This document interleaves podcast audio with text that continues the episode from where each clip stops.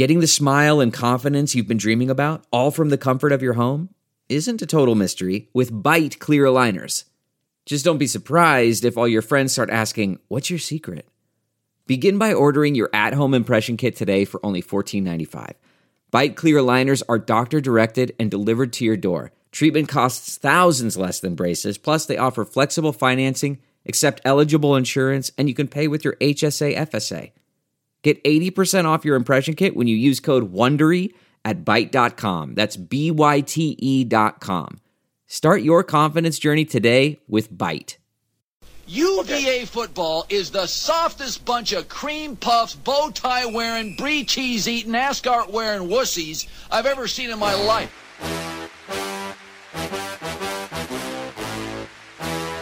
I'm going to punch people from UVA right in the neck. Wear suits to games. That's absurd.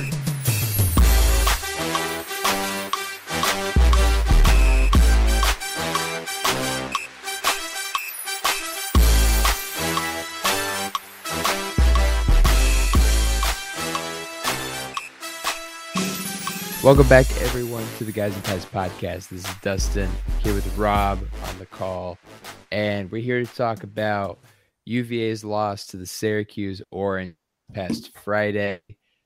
Really kind of disappointing loss, but you know there are also some some good things that happened. I think there's some positives that we're gonna try and find, uh, even though it had it was a you know mostly kind of negative feeling about it. Uh, but first off, Rob, how you doing? How's school going? How was your weekend? It's good, man. Yeah, down here, people were pretty upset about Carolina getting worked by uh, Notre Dame. Mm-hmm. So at least Carolina lost, I guess. Uh, yeah, it was a tough weekend, man. Tough weekend for the Hoos, kind of heartbreaking fashion. A lot of the same positives, but also a lot of the same problems we've seen for through the first uh, few weeks of the season. So yeah, excited to break it all down, man. Hope, yeah. hopefully we don't sound like broken records, but here we are, man. I think it's tough not to because the, the same things keep happening. And honestly, I think they're a little bit more um, just exemplified by the fact that they keep happening. And I think it's even more frustrating that some of these things aren't getting fixed or haven't been dealt with yet. So, but we'll we'll get into all of it. Let's start with just overall, you know, Syracuse wins 22 to 20, but the second half was a much different story than the first half. Syracuse goes on a 16-0 run, uh, goes into halftime up 16-0. The Hoos come out of halftime and we score 13 points in the third quarter and we score 7 points in the fourth. Hold the Orange to two field goals in the second half, which is pretty good, but not enough to finish it. Definitely some mistakes down the stretch that really hurt us. And let's start with the offense because offense is clearly the thing that is no good right now for for whatever reason. And I want I want to know, you know, I think the everyone wants to know why is the offense not working? Like, what is going on with this offense that it's just not clicking? Yeah, I mean, I'll be honest with you. Through the first week, two weeks, I really thought it was all on the offensive line. And, mm-hmm. you know, Brennan had no time to throw. He was just running around for his life. Like, I, I felt bad for him. But I think the offensive line is starting to come to get, excuse me, starting to come together a little bit they're not great by any means, but they're running the ball pretty well. Um, we saw Ty Furnish actually get pulled at center, and they put Jestus Johnson there in the second quarter. And I thought the line played better. Brennan is still running for his life, uh, but he's got a little bit more time. But I will say, I think these issues go deeper than just the offensive line at this point. It was easy to write it off to the new offensive line in week one, week two, but we're seeing a lot of the same problems. And maybe it all stems from the offensive line. But the reality is, is that Brennan Armstrong just simply isn't playing really well. That's not to say he's not playing hard. He's playing really, really hard. Mm-hmm. Uh, and he's running for his life, but he's missing reads. There's throws that he's missing. Um, he just doesn't look comfortable at all. And the receivers are struggling to get separation. Uh, we're continuing to see a fair number of drops from these receivers. I will say Keytaon Thompson's probably the notable exception. He's played really well the past few weeks. Mm-hmm. Um, but there's issues kind of all over the place. The running backs, I think overall they're playing well. You know, I think the ground game isn't bad. It's not dominant, but it's not bad. Um, but this passing game has issues at receiver, quarterback, and the offensive line.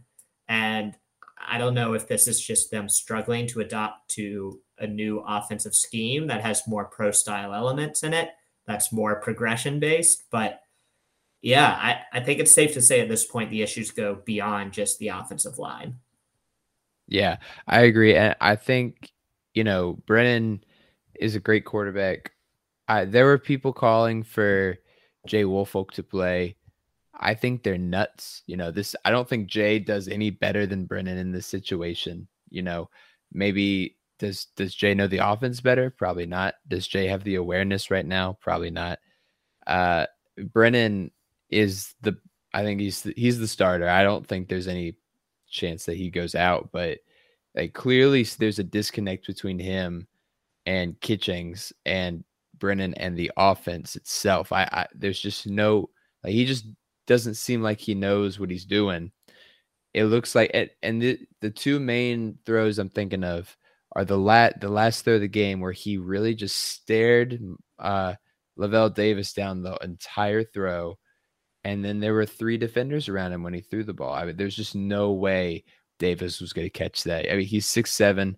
He's got great hands, but I mean, Brennan also underthrew it. Like he threw it like five yards in front of David. I wasn't going to make it. And the other one was the interception after the fumble in, I think it was the fourth quarter. Yep. Um, where we get it on like the 30 yard line, Syracuse 30, or we're in their territory, and Brennan just lobs an egg up, and it's an easy pick. I, like he just and he stared down I think that was I don't know who the I think it was Grant was. Misch. I'm pretty sure it was Grant Nash. Who was open. He was open originally, and then he just waited too long, threw it up, and the safety came in and snagged it. It, it was just disappointing to see because that's not a throw he makes last year. You know, last year he slings that ball as soon as Misch is open, but he's not doing that. He's telegraphing his passes, he's staring receivers down. And this is a lot of the reasons why a lot of his passes are not making it to the receiver because the defenders can see that, or uh, he's holding on to it for too long, which is not a problem we had last year. It's just kind of I'm I'm I'm confused. I I don't know what to think, and I just I just hope something click. Like maybe it's something where it like clicks, you know, and like high school math where you don't get in, and all of a sudden you're like, oh, algebra makes sense now, you know. Uh, I'm hoping that's the case for Brennan, but so far, I I feel like it's only getting worse. Honestly, I think it feels like it's getting worse because teams are picking up that he's telegraphing passes, and it's like whoever he stares at first, guard that person because he that's who he's throwing it to. Yeah, no, you're totally right, and I mean, I'm with you. I don't mean to be like critical of Brennan Armstrong or anything. Like he's still the same player he was last year. Mm-hmm. You know, he still has that same ability. He still has that same leadership. But this offense is struggling, and it's not just him, but he, I think he's struggling in this new offense too. Mm-hmm. And to your point, I think there was just such a rhythm to last year's offense, and even in the second half of 2020 during the COVID season, there was such a rhythm to that offense where Brennan looked comfortable. You know, they might not be running the ball a lot, but you know, the running backs knew what they were doing. Brennan knew what the fakes were happening. Uh, the receivers knew where they were going. Everything just seemed smooth and clicked. And that's not to say there weren't issues. I think it's come out that the offensive line last year was pretty frustrated. They weren't running the ball enough. Um, so, not to say last year's offense was perfect, but there was generally a rhythm to it. And there really hasn't been a rhythm to this offense this entire season. Maybe the second quarter against Richmond, you could say so. But no one just looks comfortable. And mm-hmm. really, I think Brennan is part of it. I think, and really all stems from the offensive line issues. I think the reason Brennan is not stepping into his throws and the reason he is staring receivers down is just because he has no idea how much time he's going to have. I yeah. mean, there were several plays where the tackles, whether it was Jonathan Leach or Logan Taylor, were just beat badly. I mean, poor Ty Furnish was beat pretty badly on several plays before they pulled him. Um, and even the guard spots, you know, the guard spots aren't the biggest weaknesses, but you know, Derek Devine has had some holding penalties. John Paul Flores hasn't looked amazing. So, you know, none of this was unexpected, but I just think it's not clicking. and yeah. who's to say if it would be clicking under a nice scheme? Uh, right. But Brennan certainly doesn't look comfortable, and you know the receivers don't. I will say Keytaon Thompson's the exception. He's played really well the past few weeks. Well, the receivers I, really don't look comfortable either. They don't, and I, I will. I'll push back on you a little bit. I thought the offense was clicking in the third quarter of this game. I thought they played well.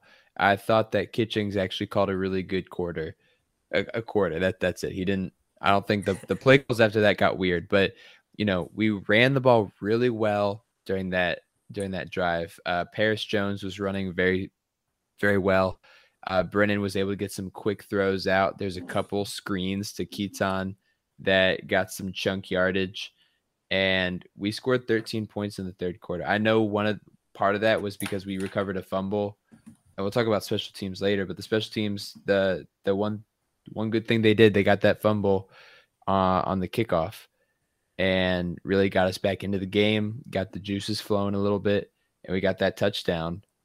But otherwise, you know, I, I feel like there's a there's something to this offense when we run the ball and we get the ball to our playmakers. You know, when Keytaon when when Keytaon has the ball in his hands, good things happen. He makes people miss.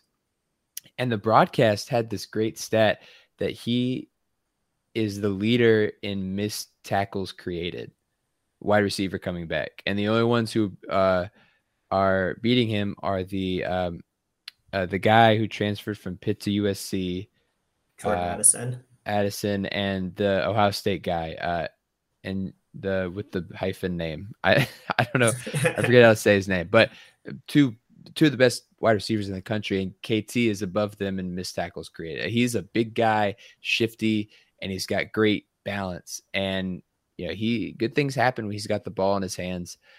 I, I think when we can get the ball outside to our playmakers, you know, pitching it to Mike Hollins, Perris Jones up the middle, KT on the outside. There's there's a lot of good stuff that's happening, and Brennan looks comfortable. The offense was moving a, a little bit, at least more than it has been this whole year. And then the fourth quarter, we just kind of went away from that, and it was it was weird. It was disappointing because it didn't seem like it was flowing that much. And then on the last drive, you can see that, you know, uh, Brennan just started like go re- reverting back to the ways of how the season has gone, which is telegraphing passes. Um, so, you know, it is what it is, but, and a lot of people thought we might lose this game before the season even started. I know, I mean, I think you predicted this would be our first loss of the season. I, I had Illinois as a loss, but I did have I predicted a loss coming into this game, but preseason I had it as a win. Oh, you're right. But in any case, anyway, um, in any case, I you know it's just like it's not unexpected that we lost this game at this point in the season. Like now we know what we're dealing with but we we were right there and we could have had it. And there's so many mistakes that we made that you know took that away from us. I think that's because there were some positive things like it felt like it was clicking a little bit and it just fell apart at the end. So i think that's why it's disappointing. Yeah i mean the run game was a big part of that and i'm glad you brought up Perris Jones Mike Hollins Perris Jones has a had a very good game. Mm-hmm. Uh, 13 carries, 87 yards. Loved the touchdown run. He had that 28 yard touch or 28 yard run as well to set that mm-hmm. up. Mike Hollins, you know, his stat line doesn't say much, two for 22 yards, uh, but he had that 19 yard run. I, I forget what quarter that was, but basically got UVA out of the goal line situation. And, mm-hmm. you know, that's the run we all know Mike Hollins can do. And he looked awesome during that run. You'd love to see that more consistently. Um, and I will say, Mike Hollins has pretty much become the third down back, if you will. That this team isn't really throwing much to the running backs, but Mike Hollins is in there primarily as a blocker, uh, really similar to what Wayne Taulapapa did the past few years. So he's assumed that role. So when the running game is going strong, this offense looks good. And Kitchings did a good job getting the ball in Keytaon Thompson's hands as well on short passes. And, you know, Lavel Davis is more of a big guy down the field receiver. So I don't think you can really get him involved as much in the short passing game. But hey, Dontayvion Wicks has some wiggle to him, man. Maybe he can get involved in the short passing game a little bit. Mm-hmm. But, you know, even when that was happening, when the team had a rhythm going, the passing game, you know, wasn't anything to write home about. Brennan uh, finished 19 of 38 for just 138 yards. The stat that really pops up to me, even more than the completion percentage, our long pass was only 13 yards. Yeah. I'm, as I said last week, I'm a firm believer that you have to have explosive plays to win.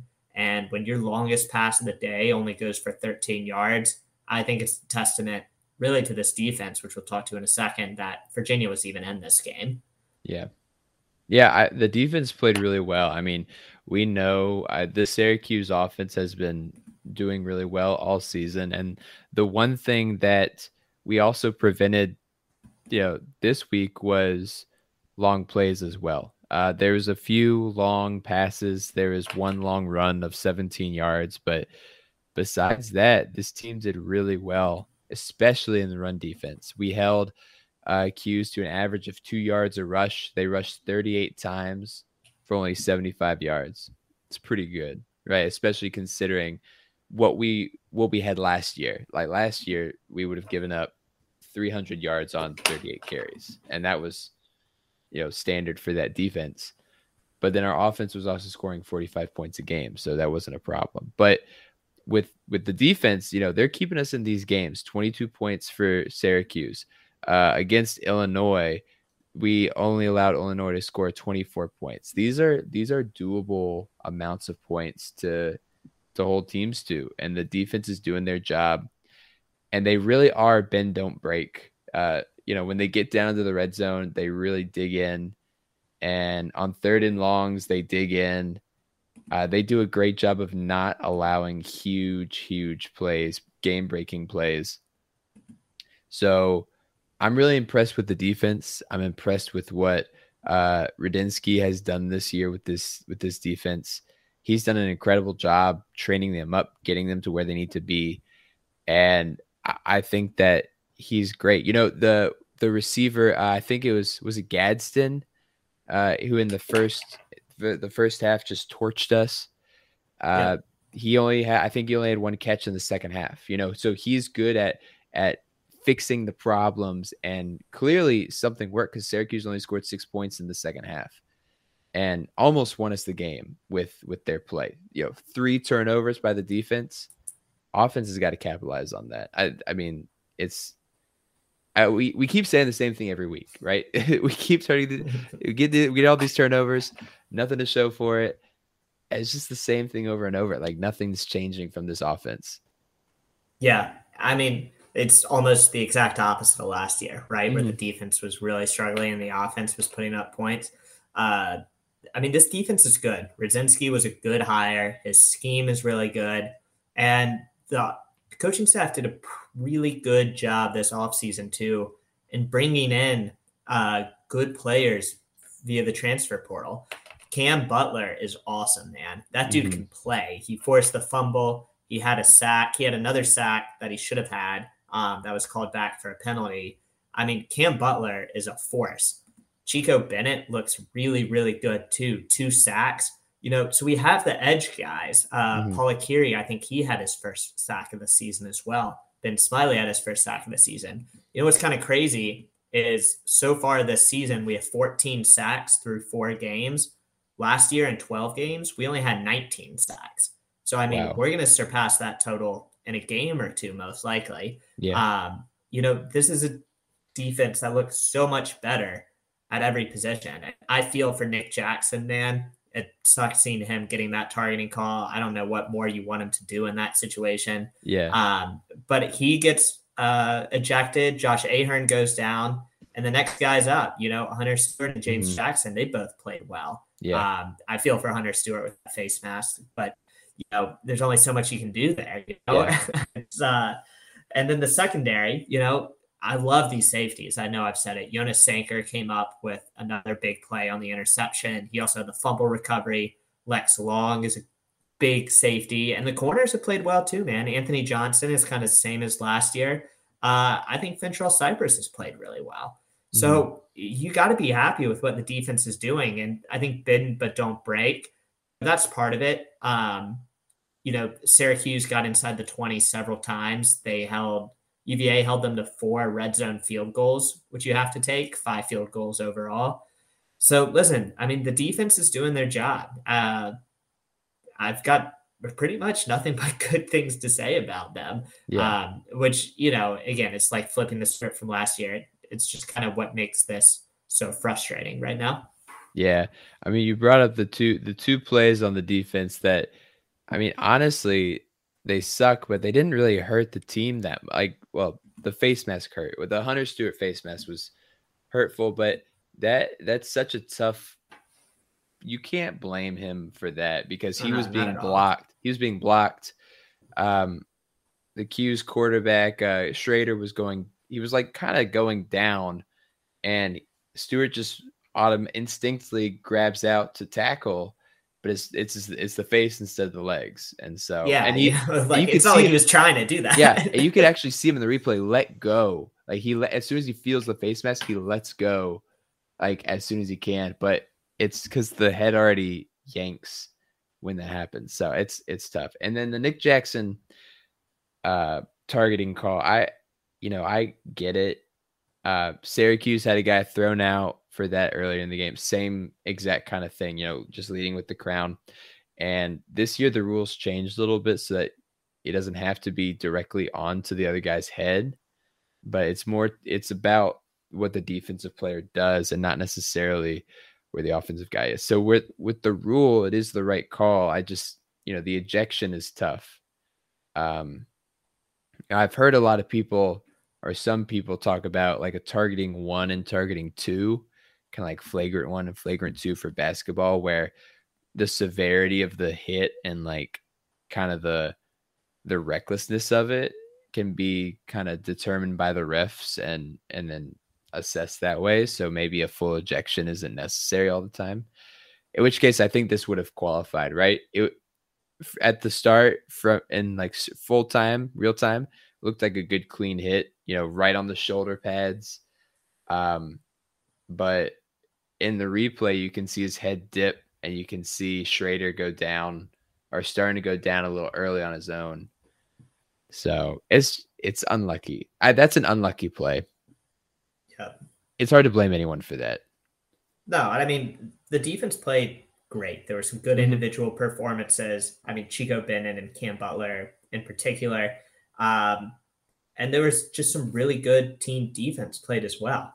Um, you know, especially considering we played most of the second half with our, you know, second string linebackers. We were playing without our starters at one whole level of the defense. Yeah. Um, you know, you think Antonio Clary's not playing right now. Darius Braden, who's playing that nickel role, is playing on a ankle sprain, which he's mm-hmm. struggling through that. And you know, Jonas Sanker, one week he's playing the nickel, the next week he's playing deep safety. You know, guys are moving around and guys are stepping up. And I really commend that unit. I'm sure they're loving it, having so much more fun, you know, actually having success this year, you know, not yeah. not to trash on last year's team, but the defense didn't have success last year. And I'm sure it's so much better for them, you know, being a strong unit again, because we knew that they could be. We knew that they had the talent. That 21 mm-hmm. team was so talented. And I think that was part of the frustrating thing with last year's team as well. Um, but yeah, they put us in position to make plays. I think the offense clearly has some work to do.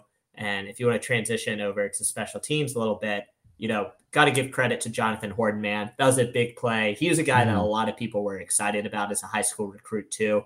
Hasn't really played from scrimmage very much, but he made his presence felt. That was a massive hit to knock that ball out.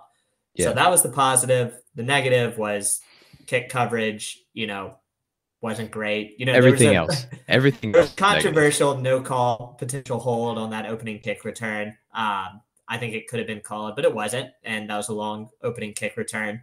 Um, two missed field goals. I'm curious to see what happens at the kicker situation if Will Bettridge takes over that job because he replaced Brendan Farrell um, after he missed his two field goals, although Farrell continued to do kickoffs. So, listen, there's some moving parts on special teams right now. Yeah, man. And, you know, special teams, the the the fumble recovery on the kickoff was a really huge spark. It was right after we scored for the first time, got us back into the game, and really I think fired up the team pretty good. Oh, and sure. we were able to to really it felt like we were right there uh to to kind of take that momentum away from from cues, you know, and we and that's when the offense started to click a little bit, you know, and they they were having some good drives and and then, you know, of course the game ends how it ends, but the the special teams that play was that's really good. And there was a great hit. Like that is a that was a clean hit right on the and that poor, I mean, the poor guy, uh, Pena, he, he he spun into the hit, so he had no idea where he was on the field. He was getting away from another tackle. He just got walloped, uh, but a clean hit, and you know, it, besides that, punting game was pretty good. Uh, Daniel Sparks, I think, is a good punter. Uh, you know, our our coverage is not great. It's okay sometimes but he he does a good job of getting it out and getting it far. Uh, long punt, long punt of 59 yards on Friday, and yeah, you know, Bettridge, you know, looked okay. I guess you know he had the the extra point blocked, but he made a couple other ones, and Brendan Farrell just really, really missed that those two field goals in the first half. Rob, do you think? Uh, you know, a lot of people are and it's easy to look back and say, yeah, we should have gone for it. But especially that first one, long field goal. What what is your opinion on if we should have gone for it in that situation? Like, do you do you think there's any like thought of that, or especially the second one too, after he missed the first one so badly? Like, do do we go for it on that second try? Yeah, I think more so on the second try. I think the first one, you know, he's a guy that can make long kicks. Um, mm-hmm. He's done so. I think his career long is 42 yards, but I know he's made some longer kicks in practice.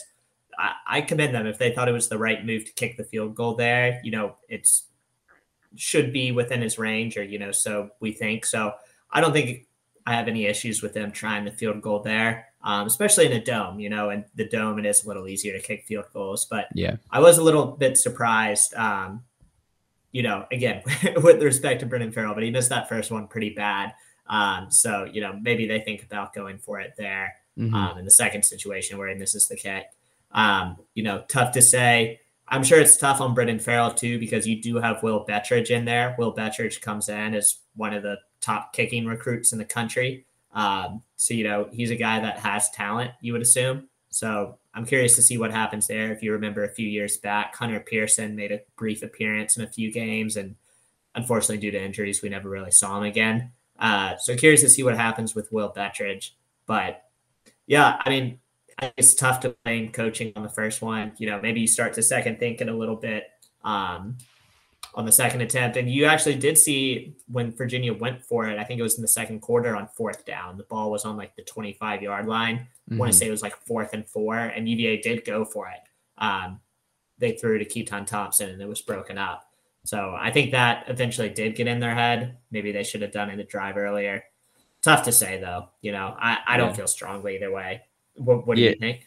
Well, you know, well, the first one was fourth and seven, so and that's at a weird spot. You know, you're on the they're on the Syracuse 33. You're not gonna really punt it from there. That's that seems silly to punt it. Like it's definitely probably gonna go into the end zone. Uh, 51 yard field goal is a really long field goal. Fourth and seven's an awkward uh, distance. And that early in the game, I think UVA is probably thinking, you know, we should just take it safe here and try and get some points. But the second one, it is on the 31. It's fourth and four. You have a dynamic quarterback in Brennan Armstrong. Uh, I don't know if there's any RPO in the playbook, but if you've got it, that's the time for it, right? Get it to Keytaon on the edge, make him make him make a play. I, I just feel like there could have been a little bit more, um, you know, uh, eff- or not effort, but like a, a little bit more thought, especially because Syracuse had just fumbled the ball and we had gotten it back in their territory. I feel like at that point there's a little more, and you just see, you just see Farrell miss it by 50 yards. He goes into the stand, the sideline stands.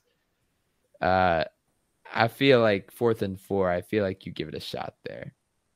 Yeah, I mean, don't disagree. Uh, but yeah. I guess it is what it is. And yeah. you know, if Will Bettridge does kick, take over kicking duties, I guess we'll have to see what his range is like. Um, mm-hmm. You know, mm-hmm. Will Bettridge is a little bit more of a traditional kicker as well, um, in the sense that Brendan Farrell came in as a punter mostly um, mm. and was kind of forced into kicking duties by injuries the past few years.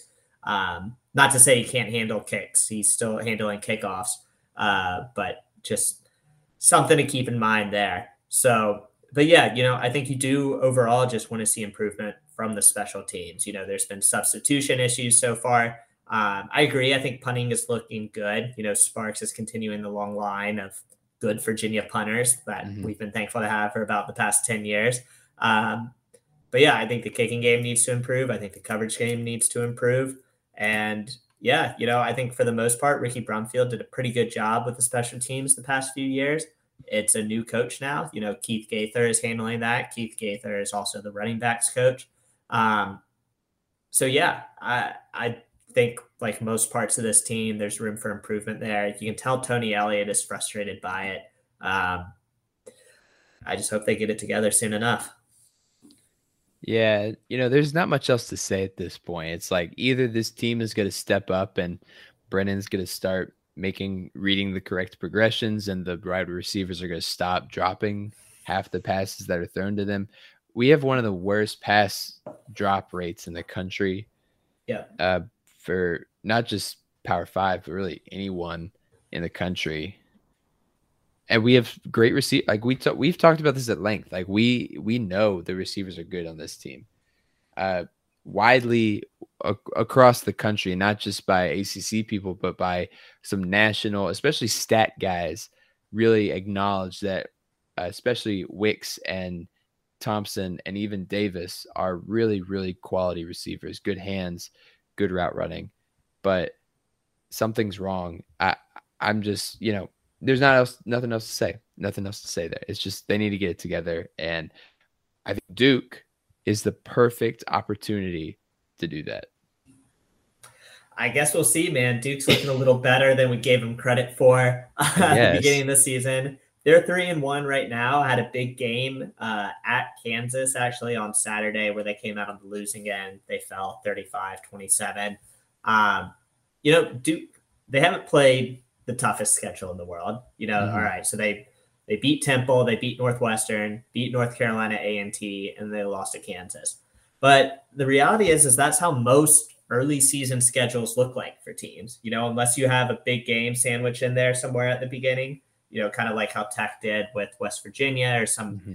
other teams do that. You know, most teams start off with a pretty soft uh, non-conference slate, but I think everyone would agree that Duke has looked better than expected. Duke also has a first year head coach and uh, Mike Elko, former defensive coordinator at Texas A&M and we knew going into the season, he was actually recruiting pretty well. We had some players that we are looking at end up committing to Duke instead of UVA. Um, but yeah, they've had some success, some success. So what I guess Saturday night lights, um, potentially hurricane weather. We'll we'll mm-hmm. find out. Um, that actually has a huge bearing on whether or not I will be there. so we'll see how that goes. Uh, but yeah, I don't think this is a gimme game by any stretch. Uh, I know, you know, of the teams left on our schedule, maybe now is the right time to play Duke. Um, but that's probably more in comparison to the other teams. I, I don't think Duke is going to be a pushover by any stretch.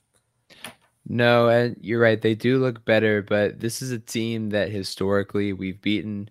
Uh, they they have not beaten us in the last seven tries and uh, at, at, least totally under Bronco, they Duke did not beat us. Uh, when Cutcliffe was winless against Bronco Mendenhall, which felt normal. It felt really good to beat Duke felt right. all the time. Yeah, it did. It was, normalcy returned. There was that dip where Mike London was coach, where we did not beat Duke all the time, but we came back. It felt great. So, um, if Elliott, you know, can beat Duke, I, will feel I'll feel much better about it. You know, three and two is much better than two and three, and losing to Duke just is bad. You know, even Broncos' first season where we went two and ten, that road game against Duke, we beat Duke, of, yeah, on the road, and that was one of the first road games we had won in like what was it like four years or something, three years? It was in some insane, stupid number uh, that London set some awful record for us about how many road games lost in a row. Um, but yeah, I, I, mean, Duke Duke is a fine team, but they are not by any means a great team, and it, they're a beatable team as well. Um, I'm I'm confident that we can have a shot if we play well if we play like we did in the first or sorry, the third quarter and the first part of the fourth quarter, we'll be okay. Yeah, I I agree. I think this will be a very close game though. Um, yeah. especially if weather comes into play. I think if weather comes into play, that might actually favor us. You know, mm-hmm. force us to do the quick passing game, uh, force us to really run the ball. And I think our defense has done really, really well against the run so far this season. Um, yeah. As evidence against Sean Tucker, who had like three yards of carry. Mm-hmm. Um, so, yeah, I, I still think it's going to be a very close game. You know, as a game Virginia can win, I think this game, not to make it seem too big, but I think it could have a pretty big bearing on how people start to view this season. UVA loses yeah. to Duke and it's two and three, and the hardest part of our schedule is still in the back half of the season. Mm-hmm. You know, I think you could lose a little bit of enthusiasm. And we talked, there's so many dynamics around this team right now that we talked about in a previous week's episode. Yeah. Um, but yeah, I think you could see some frustration start to mount uh, if this team really does start two and 3 mm-hmm. If they go three and two, that's not to say, you know, the world is all of a sudden right again. But I think this team needs something to get them going a little bit, something to boost their confidence. I don't think that's going to solve all our offensive issues, but I think this offense really needs a boost of confidence. Um, yeah. More than any unit I've seen in a while. And I mean, even think back to last year, the defense, as much as they struggled, they had that really good game against Duke. And you're like, mm-hmm. all right, is this it? Are we going to get yeah. it together now? Um, ultimately, didn't play out that way. But I think this offense really needs something. And I think this is, like you said, big opportunity for them.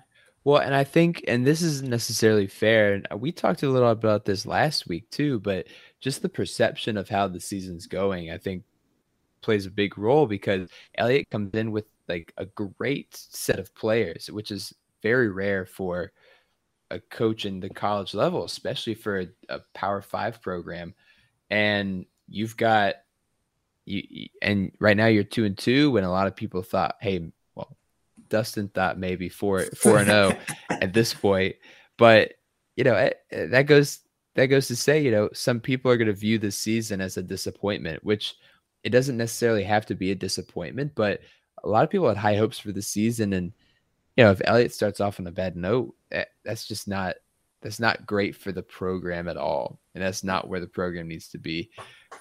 I think that you know, and you said after Duke, it gets tough. You know, we have Louisville at home. Louisville's been struggling a lot uh, recently, and we have we're at Georgia Tech, and of course, Georgia Tech just fired their coach, so they are reeling right now. So I think that's good. We've got a long, long week, and then we play Miami at home, and it goes Miami, Carolina, Pitt, Coastal Tech. Uh, those last five games are we may very well lose all of them, and that would be you know a shame, but how we're playing right now, that's kind of how it's looking. You know, I think that beating Duke is really where we start to turn the tide a little bit.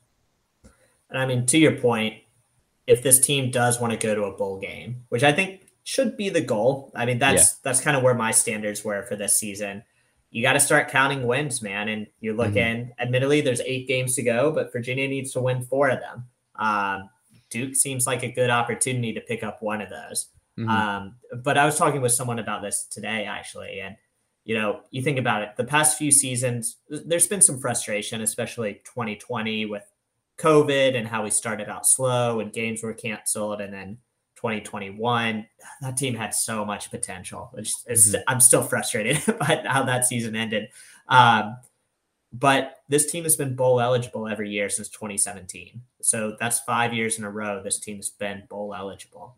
Um, you know, we're UVA football at the end of the day. You know, that's in most books a successful season. You know, we always want more, but at the end of the day, I think getting a bowl game is a fair standard.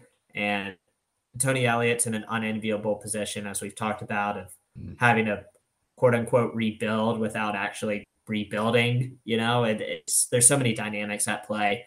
Um, but yeah, that's basically just a long way of saying if this team wants to make a bowl game, I think it really needs to capitalize this week. Yeah. Yeah. And, you know, our, um, I, I think I, I saw this stat on Twitter and I don't know who it was. I feel like it was maybe Neckel or maybe even Jerry Ratcliffe, but um, it was something about the coaches at UVA and how coaches at UVA have really never found success. And uh, the only two coaches who have winning records, you should know that this is good good UVA trivia. Who are the only two coaches that have winning records at UVA? All time in their tenure? Yeah. Um, I mean George Welsh and Al Groh, maybe. Yeah, that's or, it. Yeah. Yeah. Yeah, that's it. It's it's pretty it's a short list. And Bronco, you know, all the success that we kind of think about with Bronco, just kind of especially with with Perkins and even the the second Ben Kurt year, uh, he didn't have a winning record at UVA. UVA is a hard place to win football games at, and I think Elliott's trying to change that narrative. But you know, it has to start somewhere, and I don't like I don't know if this is the year that we get above. Uh, we have a coach that gets above 500 wins for the first time. Yeah, I mean, I think that's your stat, right? The only yeah. I don't think there has been a coach at UVA who's in his first season won more than five games. I I, I doubt. I don't know off the top of my head, but I'm almost positive Welsh and Groh did not start off 500 in their first season. Yeah, Groh went five and seven. Mike London went four and eight. Bronco yeah. went two and ten. Yeah. Well, it's just before my time. I couldn't tell you that. but yeah, it's hard to win here. And I think I think what we're learning here is we all kind of took for granted uh, mm. that this offense was going to be good again. And yeah. not to say they can't be good, but and we knew there was going to be turnover on the offensive line, but I think this transition has been harder than people expected. And again, like we don't mean to like I hope we're not like bashing the offense or bashing the coaching staff or anything. That, that's not our intention. I but I I think there's just been a rougher road than they anticipated, kind of mm-hmm. at all levels. And hopefully they can get it together. You know, at some point, maybe it'll click this season. Maybe it takes another year. I guess yeah. we'll find out. But I I think we're just going through some growing pains here. And yeah, man. I mean, again, I don't want to like get ahead of ourselves, but if you want to make a bowl game, man, beating Duke would help. Yeah, it's um yeah, we're running out of time, honestly. And it's not it's not gonna get any easier at all to to get there. It's actually gonna get much harder. And yeah, I doubt, you know, even Coastal Carolina is not an easy game. Uh, they're a good no, they're a good all. team. They're well That'll coached. Be a big game, yeah. It's a huge, huge game. There's gonna be no one in the stands. It's gonna be like twenty thousand people. um, yeah, dude. It's just you know it's frustrating. I you know, and the frustrating part is you see signs of life. Like you see that third quarter, and you're like, ah, you know, we'll be okay. Like we, the offense looks different, but we can still move the ball. And then we just don't do it again for the rest of the game. And that's that's what's frustrating right now. Is like there's no consistency on the offensive side of the ball. And I digress because I can't. If I talk about this too much, I'm like I have to go. Um, you know, I don't know what I have to do. Not watch again because it's it it just keeps happening. It's like deja vu. I'm in the matrix. It keeps happening. Yeah. So anyway, like you said, good things to build on from Syracuse. Um, defensively, at least, you know, I think maybe we got a future glimpse of our kicker to be. So we'll see how Will Bettridge mm-hmm. does ground game, hopefully they keep to that. Would love to see Mike Hollins get a few more carries. Uh, Xavier Brown as well. I think he only had one carry. Um, so keep playing to the strengths, the short passing game, getting the ground game going. But I will say this team is going to have a hard time winning if they don't find explosive plays, especially through the air. So yeah. hopefully, you know, even if it's ground focus, even if it's short passing game focus, hopefully those can be successful enough that you can get play action going off of that. Because yeah. I really think this team needs to find explosive plays soon. Yeah, I, I agree. Uh, and one last thing, um, it wasn't Neckel or Ratcliffe. It was actually our good friend Mikey Surf, Mike Mike Lewis. Uh, All right, who, with the with the stats. I I I don't know. I don't know if I I think that he was in Welsh's time, so I think he I think he knows the success and he knows we can have success, but um, got to find it. I think, and once again, I think Elliott's the right coach. I think Elliott is is doing the right stuff, um, but we just gotta we just gotta get there as a as a full team. You know, he's doing all the right things out of the outside of the games. I think in the games that's where we um, that's where we need to improve is actually playing.